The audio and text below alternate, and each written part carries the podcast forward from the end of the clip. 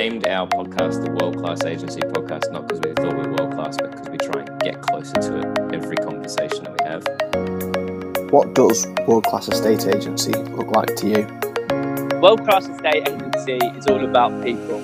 A good estate agent add, adds an incredible amount of value to the consumer. He's, he's looking after the customer properly, so being approachable, being accessible. And for me, every day's a learning day. What does being a world class agent mean to you?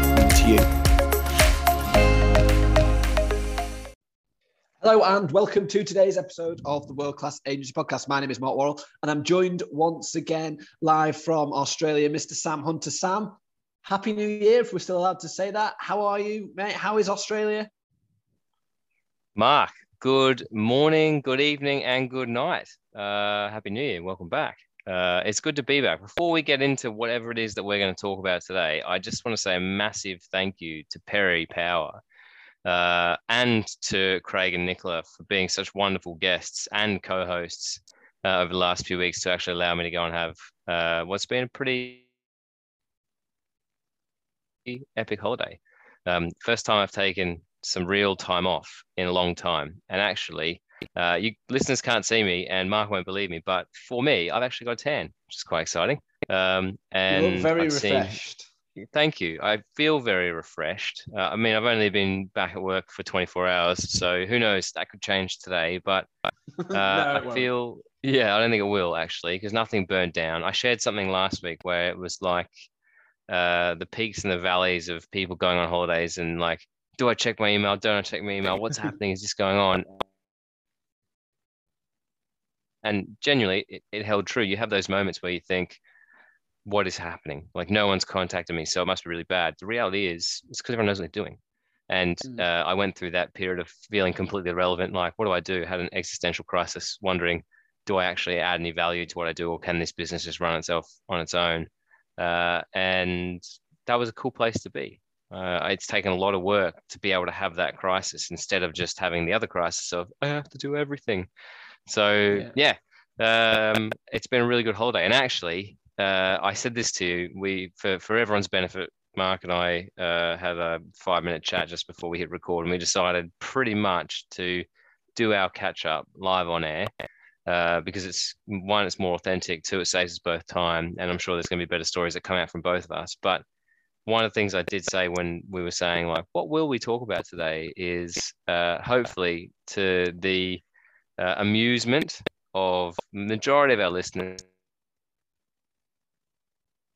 um, and probably to the frustration of a couple of our Aussie listeners, uh, I've got some interesting findings, very preliminary findings to report back on the state of the Australian uh, real estate industry as well, because it's not as pretty as I think we painted out to be uh, on this show when we laud people down here doing things the way they do them, and actually it's pretty average uh, so far. Yeah, well, I think that's really interesting. I think a lot of agents in this country look up to the agents in Australia, don't they? So let's let, let's talk through that. We did say that we're not going to talk cricket, which we are definitely not going to do. There's nothing estate agents can learn about that.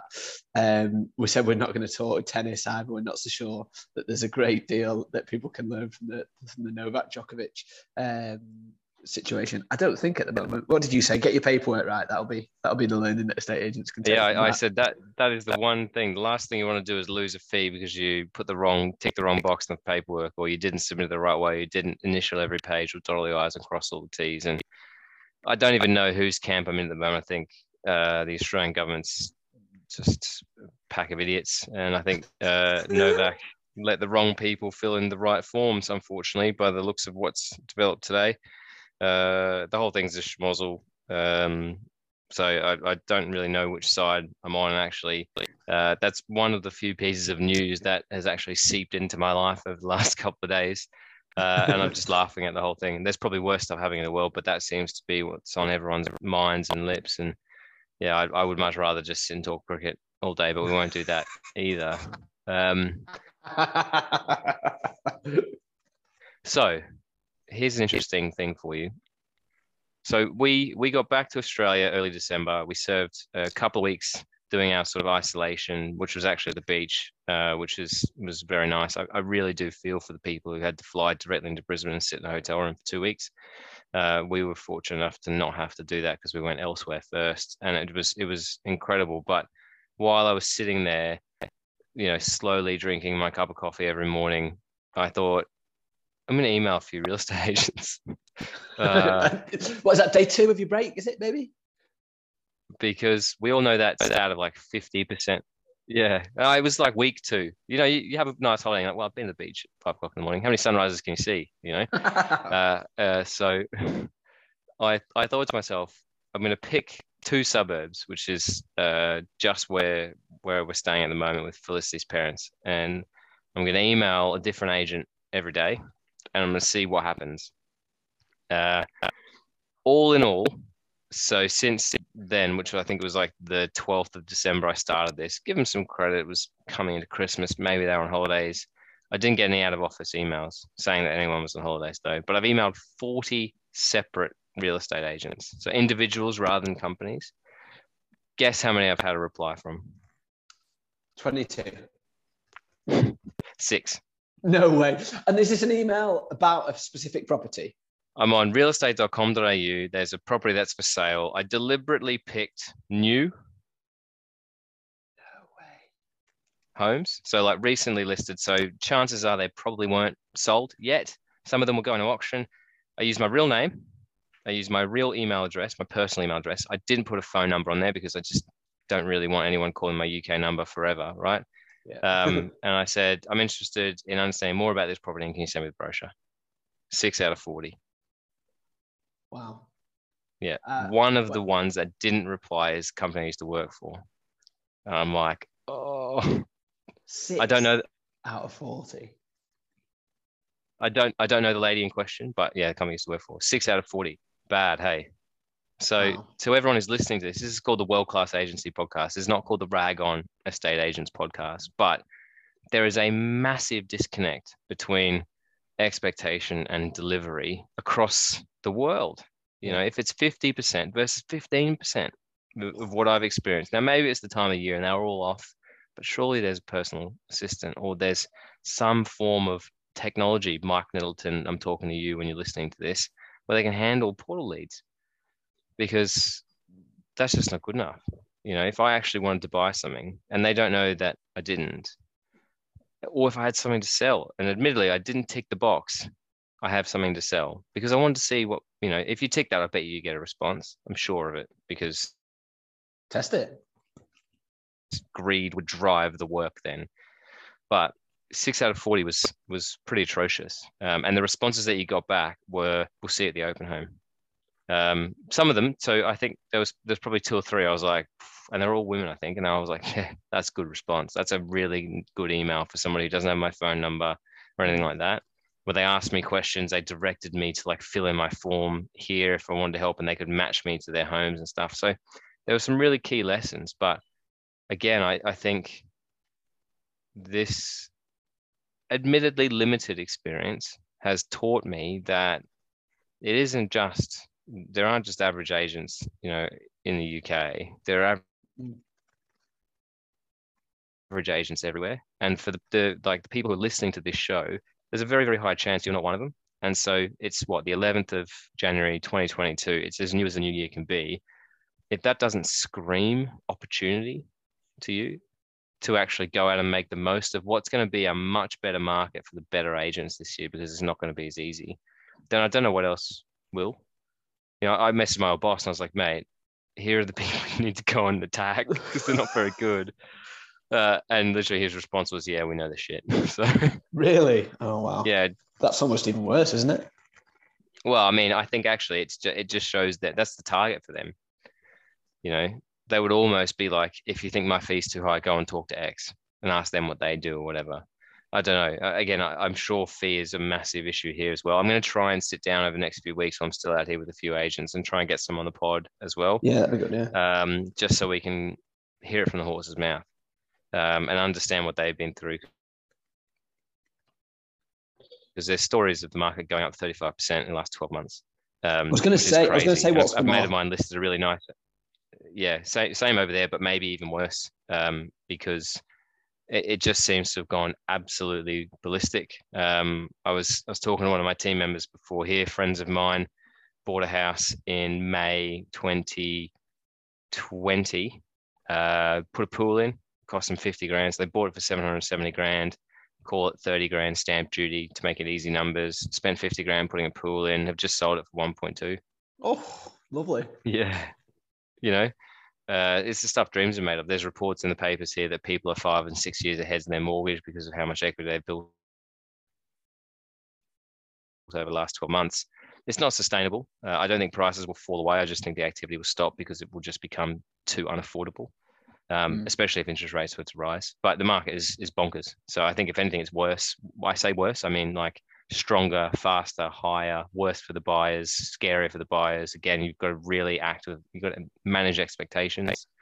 Um, again, what have I learned over this, you know, six out of 40 exercise? Real estate is a game of expectation management. That's really what it is. You've got to manage everyone's expectations around process, around price, around communication, around time frames. If you're really good at that, chances are you've got a really good business. If you're not, you're just going to fight fires all day and everyone's just going to assume you don't care about them. If you have if you have an automated response there, and that automated response says something along the lines of if you've not left us a phone number please reply with your phone number we'd like to switch on the phone or this is you know as you if you set out your the process that you work through when you receive a lead from realestate.com.au then that changes that whole piece of that. That's not six people responding, that's 40 responses. And then you maybe you look at a level deeper, you know, how many of those actually did what they said they would in, in the automated response. But you're absolutely right. You've got to set expectations on communication. And if you're really busy and those service levels aren't what you want them to be, at least communicate that. But don't not communicate it and then just not reply. That's just awful. And that, like you say, doesn't matter whether you're in Australia, in the UK, and out of Mongolia, that is still terrible customer service. But I think as a English estate agent, you probably take a little bit of hope almost from that to know that actually there there are terrible agents all over the world. And what I'd be interested in in talking about today is um, sort of where we think the market's going this year, and also look at some of the traits that you think that world class agents will be showing through this year. I wanted to mm. ask actually, um, when we start, you've seen loads of stuff on the Facebook groups about planning and, and all of that. Um, if you've got if we've got people listening to this show today and they've not done any planning for this year, do you think it's too late? No, of course not. It's only too late if you don't do it. Yeah, absolutely. I, I completely agree. And and the difference is here: if you plan something today or for this week, just do it next week. You're not doing it next month or next year you're just taking action immediately. Um, it's a bit like somebody who says they want to get fit, but they, you know, oh, it's it's I've got a half marathon or something in six months' time, and I had a six month training plan. I didn't do it. I only got four months. So I may as well not. Just go for a run. Mm. Yeah. Again, I I think it really really simple numbers, um, and you can use money to work this out. So if you know your average fee, and you know how much money you want to make gross every year, divide that number by your average fee. That tells you how many listings you need, how many sales you need. Right. Let's talk about where the market's going. However many sales you need, times that by another 30%, because you'll probably only get a result on two out of three. Even in the market that we've all just been in, not everything has been moving. I'd, I'd, you know, you might go and look at your numbers of last year. You wouldn't have sold everything that you listed. It would have been close, knowing you. But look at 30% more. So I need this many sales, which means I need this many listings. Okay, mm. out of those listings, what's my conversion rate? And I I was speaking to a company last night who and we we were looking at their metrics. Um, admittedly, there were kind of numbers I didn't really understand, but the headline number was their conversion rate in the eight months they used us went from 42 to 50 percent. Mm. Um, and I said, "What else have you done?" Because I don't want that. That that clearly is not just us because it's too big of a jump. But what else have you done? And they admittedly like hired more people, more experienced people, paid higher salaries as well. You know, so they got good people in the business, which would have helped. But we're sitting there and they're like, okay, how can we do this? This is a cool idea that we want to put in place. Can you get this to work like as an app that we can give to people. And I'm like, that's a really useful idea. Can we white label it because it's really cool if it comes from us? So if you know that that financial number, and the reason why I would suggest people, if you've not done any planning, or even if you have, to based on numbers, is money is a really good motivator. You know, we're all motivated by doing good work. Uh, we want a really healthy lifestyle but we want to make some cash as well, and we shouldn't shy away from that. So if you can hear Charlotte chucking absolute tantrum in the background, my, no, my we can't. Phone's- hear it. She's like, "Oh, it's too nice of a sunset. What's going on? Oh, it's 27 degrees and it's beautiful, and I'm being fed a really nice dinner. Wah." yeah, mate, I'm going to mute you if you don't if you don't stop with this rubbish. yeah, cool. I'll mute myself. Um, yeah, don't don't be don't shy away from wanting to earn some money because that is the byproduct of everything that we've just spoken about for the last 15 minutes of delivering a really good service of setting those expectations. Your hands up. It's funny. It's funny you say that actually um, with with numbers. So I mentioned to you as the start of the call, we're going into a meeting today where we're sharing our vision for the year with the whole team, um, Mm. and we have you know all of the the work that we're going to do. The breakdown then comes down to numbers at the bottom, but um, with each individual team member. We've talked about those those exact numbers. We've used it for years and years. It's dead simple. It's an inverted pyramid, and it starts with um, sales advice meetings at the start, listings, sales, completions, cash, hmm. bas- basically. And you're absolutely right. That's what makes the world go round. So even if you plan, you can sit down and do it now as you're listening to the podcast. The, you know, even if your plan just is a figure and then you work it back from that based on your conversion rate, that's a better plan than having no plan at all. And the reason I asked you the question about is it too late to plan because it's not. It's never. It's never too late. And if you do it now, well, I'm thinking some people might be listening, thinking, "Oh, I've not done any work." Put yourself an hour, even if it's only an hour in the diary. Get get out of your normal environment and get planning. And I think that's a really good place to start. How much do you want to earn? How many sales do you need to make that happen? How many listings do you need to make that happen? And how many you know vowels do you How- need to exactly. happen? And going even one How many how many sales advice meetings? Let's ban the word valuation from our lexicon on this podcast this year. We've we've we've banned, we've banned it in our office, but I thought I would uh, it would use the term that everyone um, will will know. But um, we've gone one level further than that because actually it's all well and good having those numbers, but actually what creates the numbers and it's the prospecting behind that. So making sure Yeah. that the prospecting gets in the diary, gets scheduled, and gets done. Because without that, you then you don't you don't get the money. It's got to all start right right back there. But actually, it's a simple game estate agency. It, it is, and actually, if if we can go one level further than that, so prospecting is is, I believe, it's activity that you can control, but it's also direct activity.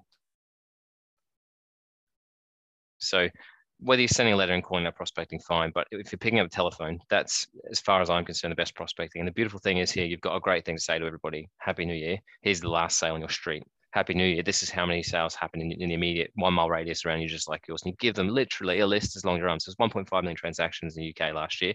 You're gonna have something to talk about. Yeah. There is no excuse not to be the conduit of information and deliver those messages to people. And then you say, what are you doing this year?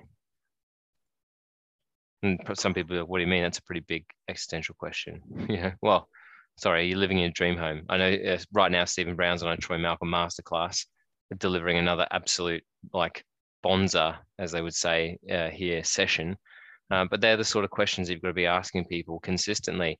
But on top of that, or maybe even underneath that, it's what is that autonomous marketing activity you're running? Are you doing Facebook ads? You know, um, are you employing somebody to make sure that is consistent? Because it's that top pond stuff that you can deliver week in week out that's going to be getting I, i've seen loads of stuff over christmas about people almost surprised at the activity they're getting just off the back of being active in facebook groups you know so Mm. have yourself a little know your numbers understand where you want to be and then look at a prospecting marketing plan marketing is the stuff where you're talking to people prospecting is talking to a person or a property one to one prospecting one to many marketing you need to have a plan for both you need to be incredibly consistent with both. And actually, you asked me the question before. This is a really tidy segue. Uh, and I'm really pleased with how this podcast is going for the fact that we've got no notes and we're just riffing and we're seeing where we end up. Maybe we should do this more often. You asked me before, where's the market going this year? And I genuinely think uh, the answer, and if you're an agent and you get asked at a dinner party or someone calls your office or they anyone walking down the street, they pop in, they say to you, "What's the market doing?" Your answer should be, "The market's really consistent." We are still seeing huge demand on well-priced properties, but there is a process to make sure that you get everybody involved, making the best offers at the right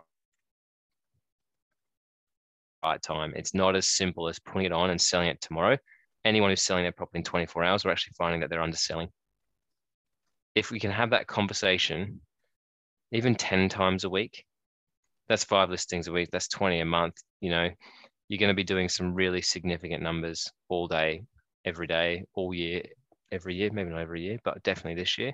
Um, because the, the best agents, literally, you listening to this show now, your market will be consistent. You know, it'll have its ups and downs, but you'll follow your same process. So you will get really consistent results. There's absolutely no doubt of that. And that's a conversation that also takes fee off the table, doesn't it? Because Yeah. there'll be loads of estate agents say, "Oh, we can get this on the market. We'll get it sold within within 24 hours." All that, you know, super confident agent bullshit, basically. But I completely agree with you that actually in this market, that's not going to be the process that leads to the client getting the most money in their back pocket at the end of the uh, transaction. I think that's so important.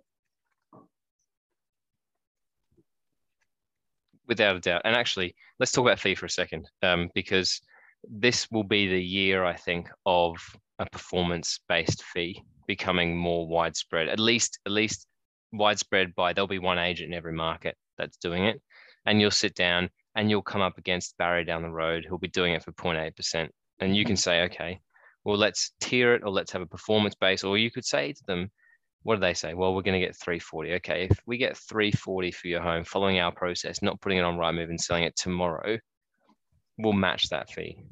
But anything over we get for 340, we want 50% off. Because you said you'd be ecstatic with 340. Now you might say 20% until you get confident enough to have that conversation. But suddenly that 0.8%, if you get them 370, becomes 0.8% plus 10 grand, and they're still 10 grand better off than they would have been in the past. You know, and twenty thousand pounds of that is not that's not a massive difference if you've got four or five people who are interested because you've taken the time to run a proper campaign. So that you know that's where the money's going to be made. It's not always going to happen, but it's like uh, law of diminishing returns. If it happens 10 or 15 times a year, you've got another 150 grand in your pocket.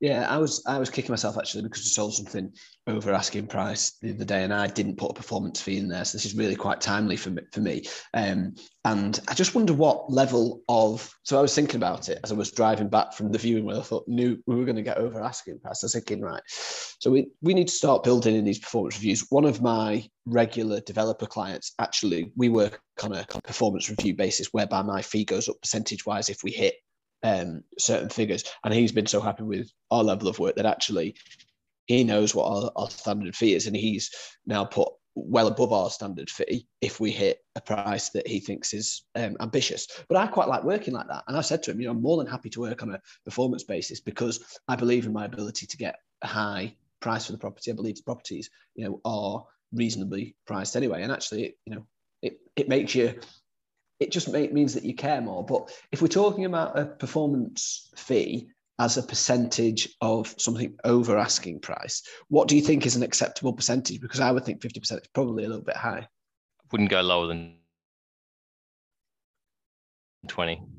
Really? Again, if, if, if you're going to go at a yeah, if you're going to go at a performance fee and you're going to match somebody at one percent or even lower, then it Oh, I has see to what be you're saying. your so for you matching process. on fee. Yeah, yeah, okay, all right, I'm with you. So that uh, again, I wouldn't advise matching in the first instance. I'd be saying, you know, where whatever your fee is plus performance fee if we get past your dream price because we're going to follow this process. That's done it for so many people over the last 18 months. However, if you're going to lose the never, ever, ever, ever lose the business on fee, ever. So it'd be 20%. But again, if you have to go to 0.8% to win that business and you're confident of still getting over that, make it 35% or 50% or whatever it's going to be. Because if again, I'll use 340 grand as an example, if that is their their dream price, they're probably thinking we'll get 325.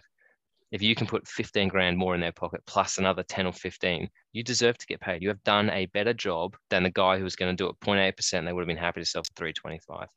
So so start at 20. I wouldn't go lower than that. Again, that's just my I guess experience talking and maybe a bit of confidence. Um, however, if you've got to match those fees, I'd be thinking about a bigger number.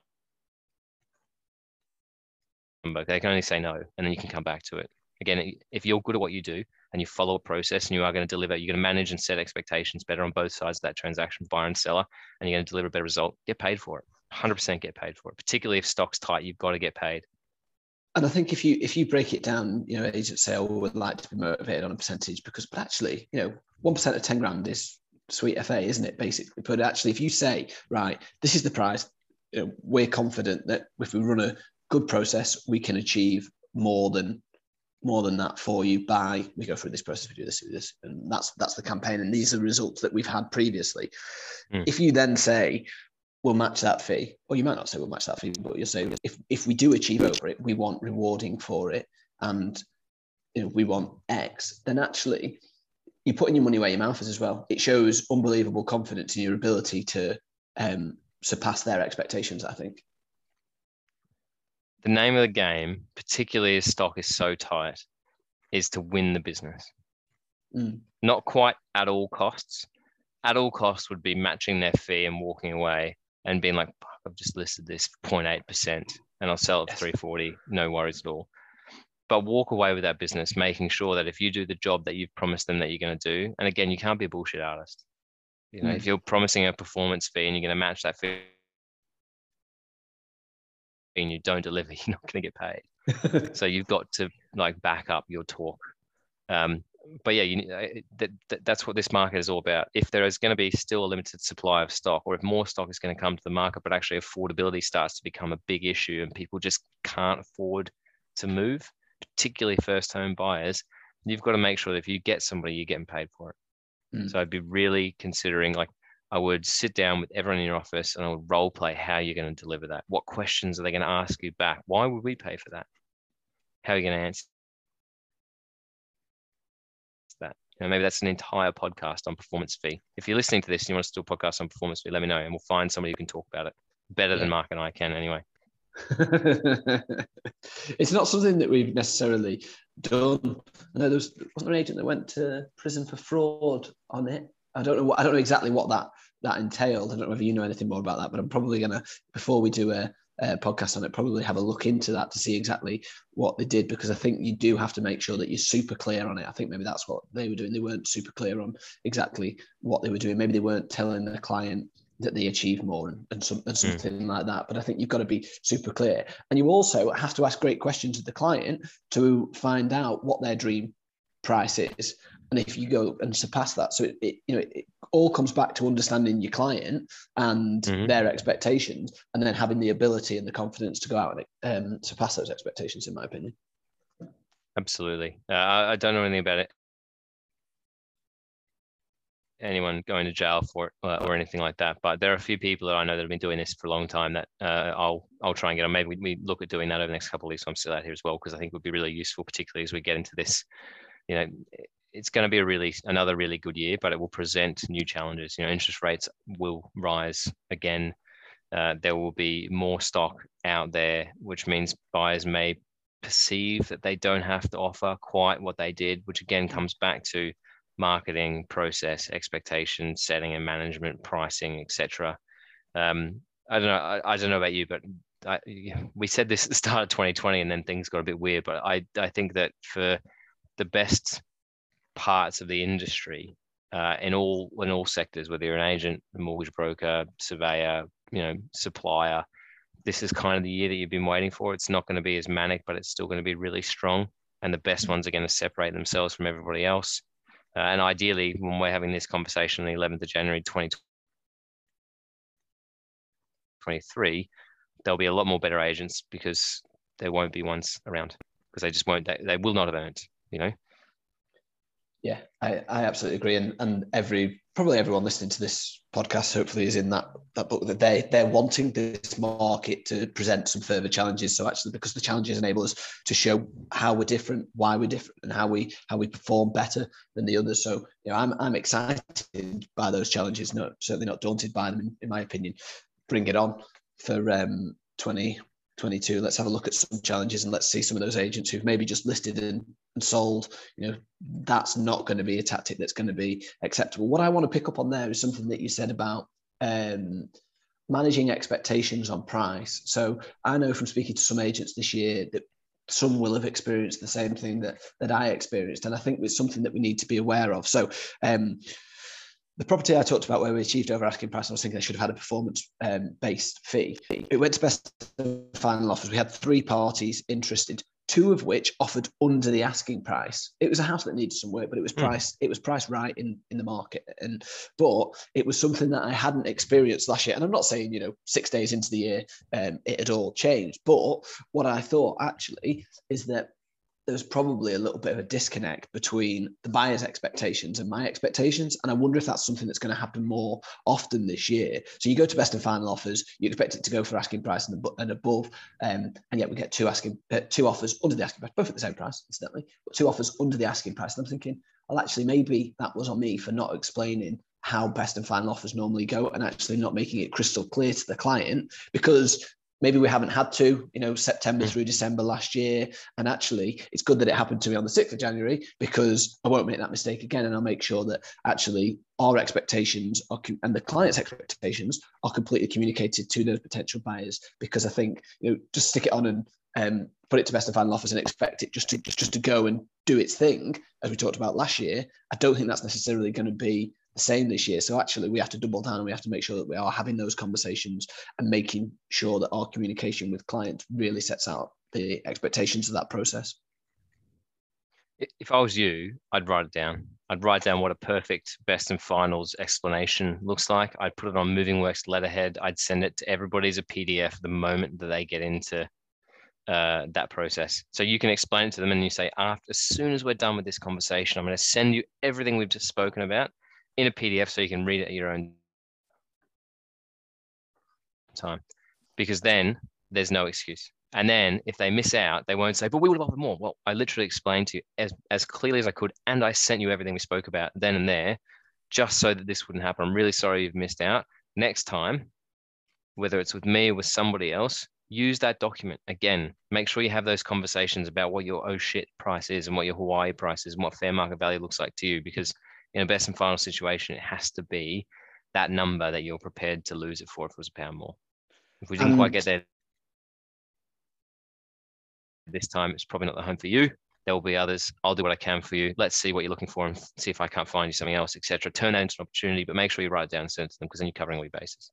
And then I think you can also attach to that your market comparable work that you've done beforehand. They, they, they do that a lot in Australia, don't they? They have a pack that they send out. All right, I'm thinking it's an auction pack. So uh, where I'm from in Queensland, you can't actually legally you cannot give a price guide to an auction. In Sydney and Melbourne, literally everywhere else, you can say it's going to go from 1.2 to 1.4. Again, it's still ends up selling for 1.5 and everyone complains about underquoting, which is why they got rid of it in Queensland. So you can literally just give them the terms of the auction and uh, up to was as many as you want, but it has to be at least three relevant sales from the last six months that are like that home. And you can say, here are the ones that have sold recently. You can do this to deem where you might feel comfortable, but be there on the auction day because it has to be sold. Yeah, I think I think actually that's a really good good point that you, you write down your best and final offers. And I've just I've written down that on my pad as one of my jobs, maybe not for today, but maybe over the next few days, because actually that's a real learning that I can take from the first 11 days of this year, implement it so that we don't end up in that situation again. Because I think you're right. Mm. I think you know maybe affordability is being stretched, maybe um, things are changing. We've got to adapt to the market, but I think it does bring, as you said, massive opportunities this year, and I'm really looking forward to it. We've got exciting plans um, for for the podcast. We've got exciting guests booked in over the next next few weeks, um, and you're going to be zooming in live from Australia for the next few weeks, I think, aren't you? For the next few weeks, yeah, we're out here uh, actually till March. Uh, we're just making the most of it. It's going to be quite exciting. Uh, so yeah, uh, it's it's it was a long time between drinks, so we decided that the way the world is at the moment, I can do this from here. It's no different to talking to you from my house or from the office back in Putney. So uh, it's just very hot, and I'm covered in mosquitoes and moss. so awesome. But I mean, what a world we live in that you can go and uh, go and do oh, that. I, th- I, think that's it, awesome. It is magnificent. Again, I'm like, this has not been a uh, truly, I don't think enjoyable year or couple of years for anybody, uh, given what we've all sort of been through. And I actually think um, it has affected, certainly affected me. And I only really realized this when I stopped, but it's affected me more than I perhaps thought. And I think that, Mm. that goes for a lot of people out there. And I, I've resolved myself to be really more protective with my time and my activity and really focus on. I was always one of those people that if anyone sent me an email or gave me a call, I'd say, yeah, I could do that for you. And I'd find the time to do it, but I would find that time from other commitments or other priorities. And usually that would be friends and family. And having gone so long without seeing them, I'm not prepared to do that anymore. So I'm going to work a little bit smarter, still work my absolute ring off, uh, but make sure that I'm doing a little bit more on my terms. Uh, and that's the fact that we can do this and I can see my team and talk to my team and support them however I possibly can. And I can speak to customers and and I can still see my friends in the UK for the next few months as well. It's magnificent. So that's the one good thing to come out of this whole situation. We're all very comfortable doing this. So, I want two things to add to that. You've got to say no to the unimportant things so you can say yes to the important things. And Like um, the races won in the pit stops. And I had a similar sort of thing over over Christmas. We had COVID just before, so actually you've got to take a step back. And sometimes you don't realise the stress or the pressure that you're under when you're in it. But actually, when you stop and look back and reflect, you think, ah, actually, yeah, that wasn't that wasn't exactly as as it as it went in my head. But um, I think we've we've we've probably talked talked enough. Um, I'm really excited about what the next few months and this year has to offer. I hope our listeners are are too, and there's been some value that we've we've delivered there today. I'm Mark Worrell. Oh no, I can't finish yet. I've not done my little. You know, well, okay, I'll keep it short. Like, share, review us. I'm Mark Worrell. He's Sam Hunter. Thank you very much for listening. We will see you again next week.